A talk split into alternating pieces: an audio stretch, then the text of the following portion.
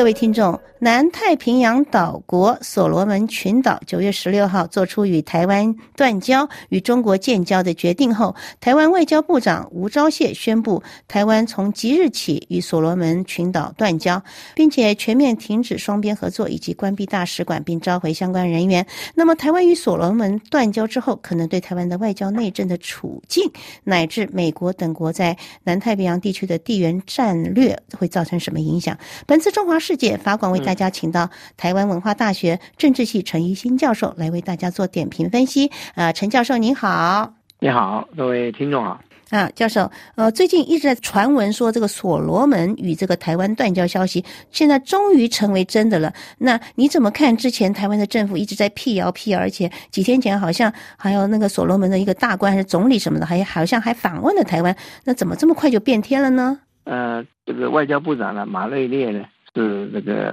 比较在所罗门政府里面比较亲台湾的，但是呃总理呢，这个则是更厉害，他就是决定要跟中共建交。事实上，他六月回任总理那个之后呢，他就积极推动与中国的这个建交的一个运这个一一种可以说是一种动作。那么甚至在八月间还放出来一个消息，说是啊一百天之内，所罗门会政府会决定。到底是跟中华人民共和国建交，还是维持跟中华民国的邦交？那么这里面当然是我们也全力呃，希望能够美国能够帮忙。而美国呢，这个国务卿呢，Pompeo 呢，啊，确实也帮了忙。他在四月份就提出来说是会会利用工具箱里面的所有工具来帮助台湾，防止中共挖我国的外交墙角。但是呢，呃，美国的这个做法呢，显然还不够。找不够力，不够力的意思就是说，他虽然想这样做，而且真正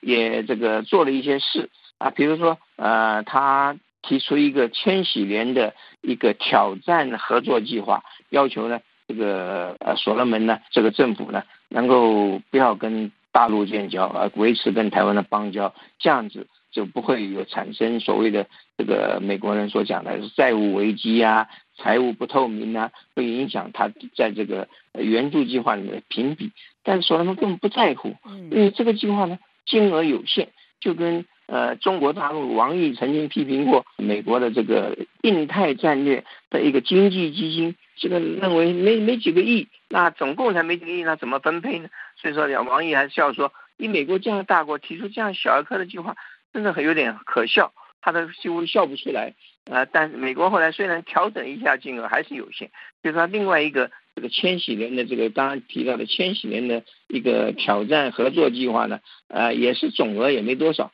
呃，援助菲律宾，菲律宾算是比较大的国家，跟美国有很多的军事合作关系，美国也只不过给他四点多亿的美元。呃，这个那以所罗门群岛的这个规模来讲呢，他可能十分之一都拿不到。啊，菲给美国给菲律宾的拿来给所罗门，一定的为为数更小。所以在这个情况下，大陆的诱因就比较大了。大陆不单提出一个这个五亿美元的这个基础建设的基因，主要就是在因为所罗门是群岛的国家嘛，所以他们的海运呢很重要，所以他在很多。岛屿上面都帮所罗门建造港口，那么这个情况下呢，来讲呢，所罗门呢，呃，当然觉得跟大陆建交会比较好，好划算。那么跟拿美国的这个援助也拿的不干不脆，而且很少，是为数不多。台湾现在，台湾呢，则是呃，这个所罗门的那个总理呢，在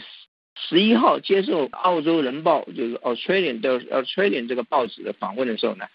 讲了一句话。不论是从政治和经济来讲，台湾对我们毫无用处。那讲的太难太绝情了。其实那是一个警讯，应该是断交就该倒数计时了。而我们的外交部呢，居然还好整以暇的要到十六号，一十一号就讲那个话，十六号才这个在准备到所罗门。那我们的外交部的一个政策呢，这个徐思俭呢，到了所罗门的时候，虽然受到欢迎，但是没用，受到所所罗门人民的欢迎，但是内阁已经做出决定了。所以说为时已晚，所以在这个情况下，台湾也是本身也不够努力，反应也不够快。而美国呢，呃，更是这个领导无方，在南太平洋的这个美国的盟国，一共有美国自己，还有这个法国，还有日本，还有南太地区最大的一个一个国家就是澳大利亚。那么美国显然领导无方，并没有好好的整理出呃组织成一个有效的一个联盟来对付或者是这个帮助台湾呢，呃，在外交上面解套。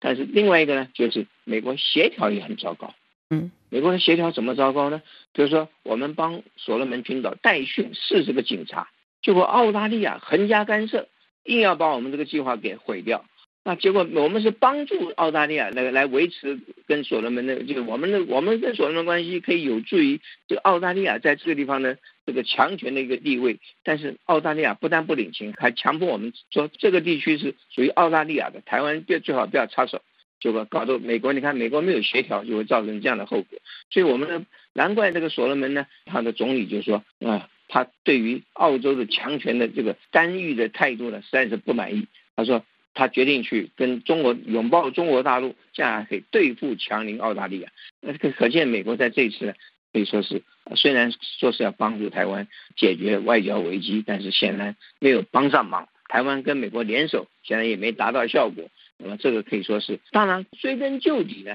台湾为什么呃会面临这样的外交危机呢？事实上，蔡英文政府到这次所罗门总共断交了六个国家，六个国家可以说是甚至很可怕。外交部长要辞职，结果我们的这个 蔡英文总统还说，哦，没有辞职的问题，实在是他也找不出什么，民进党也找不出什么人才，啊，这也是非常可笑的一件事情。那结果呢，应该辞职的外交部长没有辞职。就跟好像那个民党向来都对手下的非常宽厚，比如说去年选败的很多部长都回国做了部长，做了新的，呃，这个台中市市长林佳龙败选，结果反而做了交通部长。另外还有这个行政院长呢，这个苏贞昌也是在新北市大败，然后反而做了这个行政院长。就说民党呢，就是你失败了没有关系，只要你只问你颜色，颜色对了就可以继续做官，而且做大官。败选联盟嘛，这是这是一个。败选联败选者联盟，而且蔡英文还一时突然灵机一动，想到这个国政顾问团成立的时候，他还绩效，